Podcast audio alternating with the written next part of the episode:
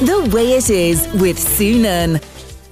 Squint at my screen. So I'm I have here now um, the light thieves search for the Black Mirror. This is the second book in your second trilogy. So the first yeah. one all done and all dusted. done and dusted. Yeah, a place called Perfect. That's finished. And the Light Thieves, the first one of that came out last year, last September. Yeah. And this one is coming out now August. So August third, it's released. This one. Yeah. Search for the Black Mirror. Yeah.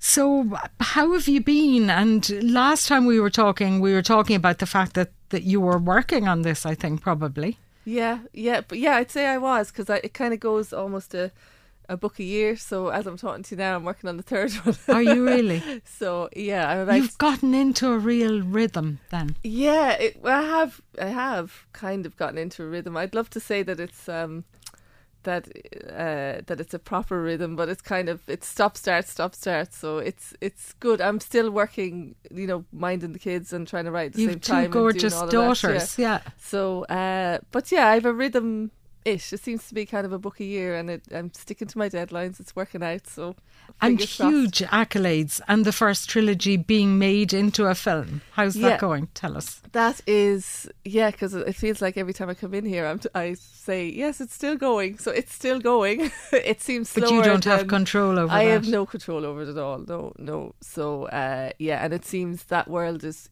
even slower than the publishing world, which is quite slow itself. Um, so and there are yeah. all kinds of strikes and things going on at the moment, yeah, which the, apparently the writers' strike, which yeah, is going on in the US at the minute. I, I, I don't watch too much about it, but it, as far as I'm, it's kind of a good thing in a way, I think. But yeah, the writers are striking all over the place.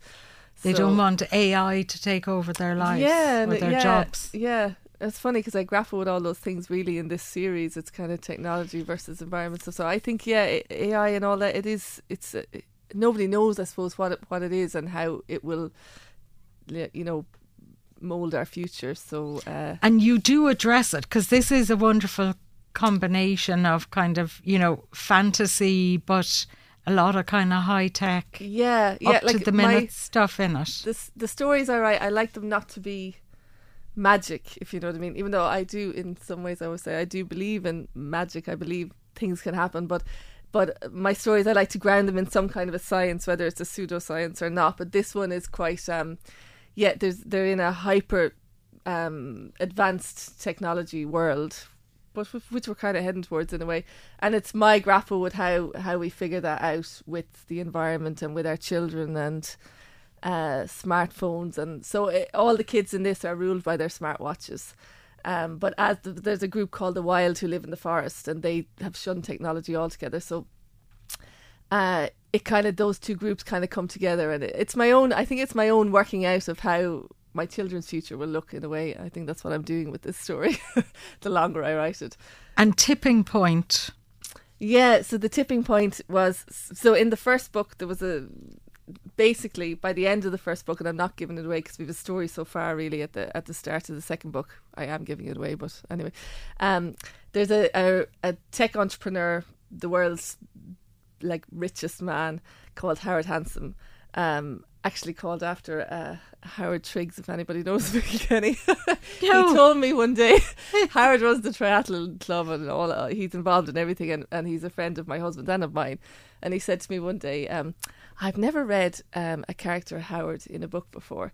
Um, and he was kind of, you know, a bit upset about that. And I said, "Well, I'll I'll put a Howard into my book." I didn't tell him he's going to be an evil character. Howard's not evil, but uh, so Howard Handsome is this the world's biggest tech entrepreneur. He's a genius, yeah, and all of t- his technology rules this world. But by the end of book two, you figure out there's a black mark in the sun at the start, and you find out that really Howard is is stealing the sun. So the kids have to figure out how he's doing it, why he's doing it, and uh, save the world, which I believe children can do.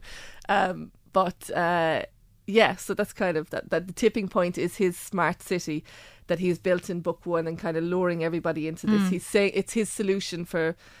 They've figured out that the black mark in the sun means that in 50, 100 years, this, the it's going to be gone. it's the world will be gone and his solution is this tipping point he's going to flip the world back it's a long story sue but his solution is not a solution um, and Yeah. the kids figure that out and that's what the tipping point is at the start it's it's his smart city that he's built and the, the so perfect was set very much in Kilkenny. What about this one? Yeah this one well, perfect was set was really set in Kilkenny but as as a map if you know what I mean. So it was I used the map of Kilkenny but it was Yeah. a different place. And uh, this one is set in a whole new world which actually COVID gave me the ability to do in a way because um, in this world um, for it to work I needed there to be no travel and all of this kind of stuff. And it, that would have never passed by my editor until COVID came along. Um, so yeah, so this is Babbage. It's called. It's a country called Babbage, which is in a world. I don't say, you know, it's our world basically, but it's a whole made up um, country and world in a way. It's very similar to ours, but it gives you leeway to kind of do what you want when it's in a a different world. Have you had resp- so it's for age group?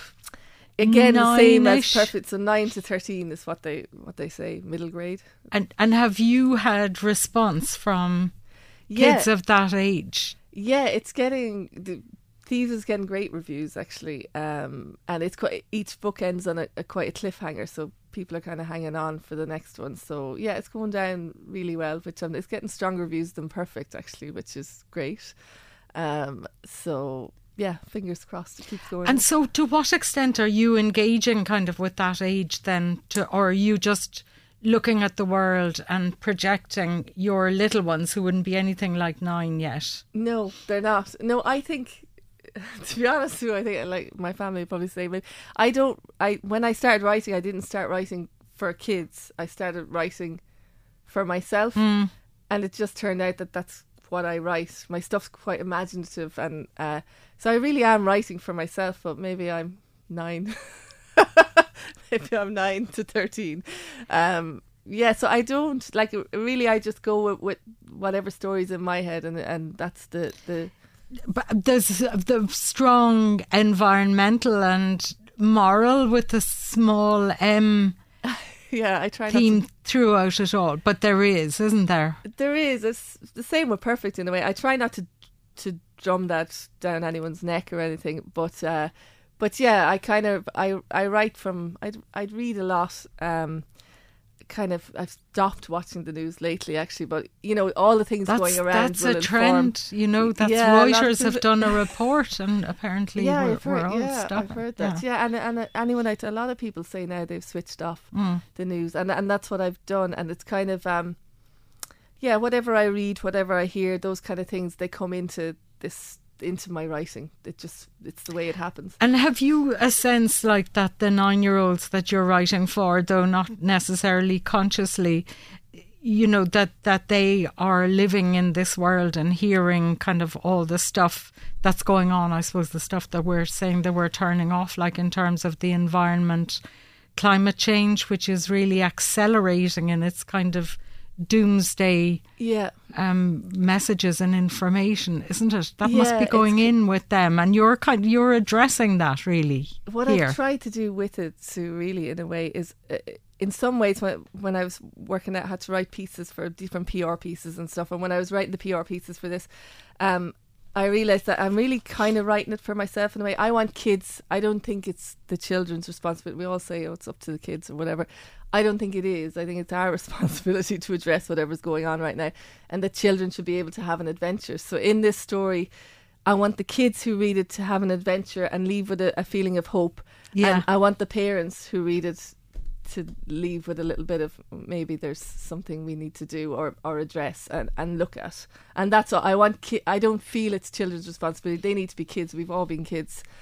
They need to have the crack and, and enjoy themselves. And and I think we're taking that a, a lot of this grapples with technology as well, and and the idea that a lot of children are stuck in phones and in And how are you how are you dealing with that in the book without again giving away the plot? Like you've got a whole set of people who've completely eschewed technology. Yeah, so the Wild are a group of people who who don't use they use it responsibly in a way, like they have, but they they have technology, but it doesn't rule their their lives. So at the start in the first book, Grian, who's the main character, and Jeffrey, they are just completely absorbed in their technology. So they have smartwatches and they personalize them. And Grian smartwatch is his best friend, and he's not really and great green in making friends. is as in green. yeah, the it's sun. Yeah. yeah, yeah. I've used Irish words um, throughout uh, for names, really.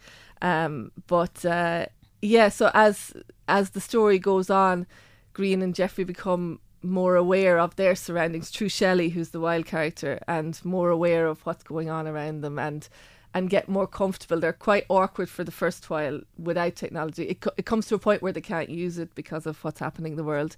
Um, uh, and they they're quite uncomfortable with that, but they get more and more comfortable with with not. Amazing.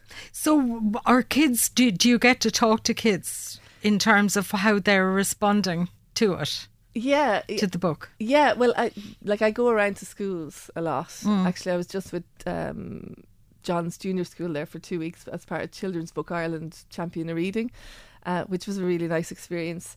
Um, yeah, but I get to talk to kids to kids a lot about it. Like most kids are are still much more familiar with a place called Perfect because Thieves is new. It's So I haven't new, sat yeah. down and had a, a apart from my nephew Jahi, actually I've had a great conversation with him about it. but uh, but yeah, kids seem to be engaging really well with it. So hopefully that keeps going. And so, you, and we know about this. I was fascinated by this um, with Perfect that you're talking to schools in in the UK and all over the place. Yeah, like my stuff would I'm published by a UK publisher by Mm. Usborne and so it would be my stuff would be much more known over in the UK actually. So a lot of my uh, like there last September was it November I was on a school tour over in the UK with the Light Thieves the first one of those um so yeah a lot of my stuff I would be interacting like in in October November this year I'm doing which is actually a new thing and it's great for writers who don't live in you know I don't live over there it's not easy to get over and back but they do um virtual um, conferences with schools. So I'll be talking to, I think it's over 100 schools over there in November. Amazing. Um, yeah. So and do they? What kind of questions do they ask you, or do they Well, just what I comment? no, I love, I love the questions kids ask you. That's the the best thing I love about visiting schools is the questions they throw at you because most of the questions have nothing to do with anything. Oh, really? they Not the mostly book. they ask you, "Are you rich? Um, do you know any famous? and are you rich now? I'd love to say. You well, must be getting I'm there. I'm getting there, Sue. I'm not rich. I, But you're someday a best-selling author now, is what you yeah, are. yeah, yeah, yeah. No, it's it's getting there. It's, it's slow, a Following lot J.K. slower than I would have thought it was. It would be, but uh, but yeah, getting there, and I'm yeah. Do you have a. Twitter account where you I have a Twitter account. I'm not great on Twitter.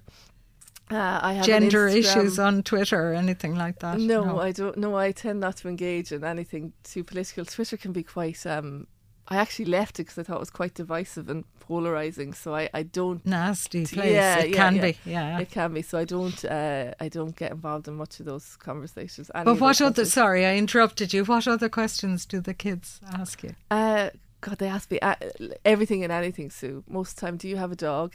What's your favorite color? and you think they're going to ask all about the world and No, the I- sun and I- climate change no, and I, things? no, I nearly prefer, I prefer. I love. I actually love the questions and answers. So I do a short presentation and then I just let kids ask me whatever because it's the best crack. I mean, they come out with anything, and that's the bit I love. I just love That's brilliant. where their heads go. and will they have read the book?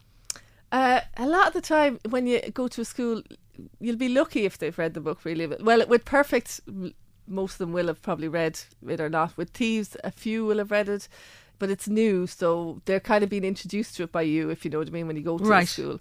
So, So uh, you're hoping that you'll have charmed them enough to go and read uh, it. yeah, well, that's that's what you do, I suppose. You tour around with it. And are kids reading? Um, God, you'd have to ask. I, I th- like. I haven't noticed the massive. Actually, I was up in Eason's warehouse yesterday, um, and I was chatting to one of the one of the guys in the warehouse, and he said he was talking to me about Kindles and when tech came in, uh, that Eason's found that now, and I'm could be quoting Eason's completely wrong, but this is what the man in Eason's warehouse told me that um that the sales of books increased way more.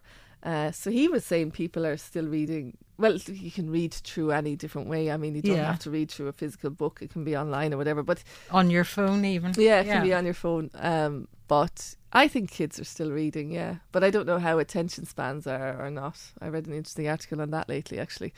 but yeah, my experience. I'm. I suppose I'm talking to kids who are reading. So, but my experience is they still are. But you're well and truly established now. Do you kind Am of pinch yourself, or do you- are you too busy?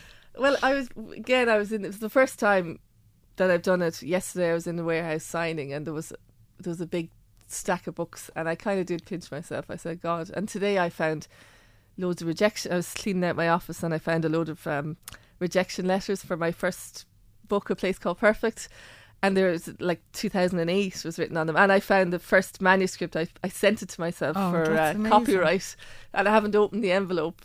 Um, so yeah, they're kind of pinch me moments. Yeah, it's mad to think how far. It's mad to think that that's my fifth book. That's kind of mad for me. Yeah, And that you're a mum of two little girls. yeah, I know that's even madder. And a husband who does extreme. Is he still doing extreme No, he running hasn't, he events? hasn't any this year now. Um, but yeah, I I'll think never he has forget a few that one. What up. was it? Twen- running for The 24 spine, hours it, yeah. across the Pennines, and we watched And he loved that. Yeah, he absolutely loved it. They're they're quite addictive those races to watch. You were And watching, his, weren't f- you? yeah, his feet were in Oh, in ribbons. bits. Yeah, yeah. That regularly happens. He loses toenails all the time. But yeah, he hasn't done anything now this year. But I know he has his eye on on things. And is is the environment sort of a really big part? Because I'm just having a flashback to you and your dad, the famous Willie Duggan, who was a great supporter of yours, wasn't he? I remember the- you yeah. talking about that. It was really Oh, yeah, touching. was. Yeah, he Yeah, loved that that, you were doing. yeah. But didn't you go down and protest at the bridge, the two of you? I did, Sue. Yeah, so did all my family. the whole family. Yeah, yeah, yeah. We did. We all went down. That long hot summer, That- I but you remember know going what, Sue? down That was actually the best it. summer of my life. we had the best crack. I was talking to somebody about uh, sleeping on a sleeping on a on a a buoy in the middle of the river in a tent. Myself and Robbie. Yeah, one of the nights. Yeah, it was. It was actually that was a a great summer.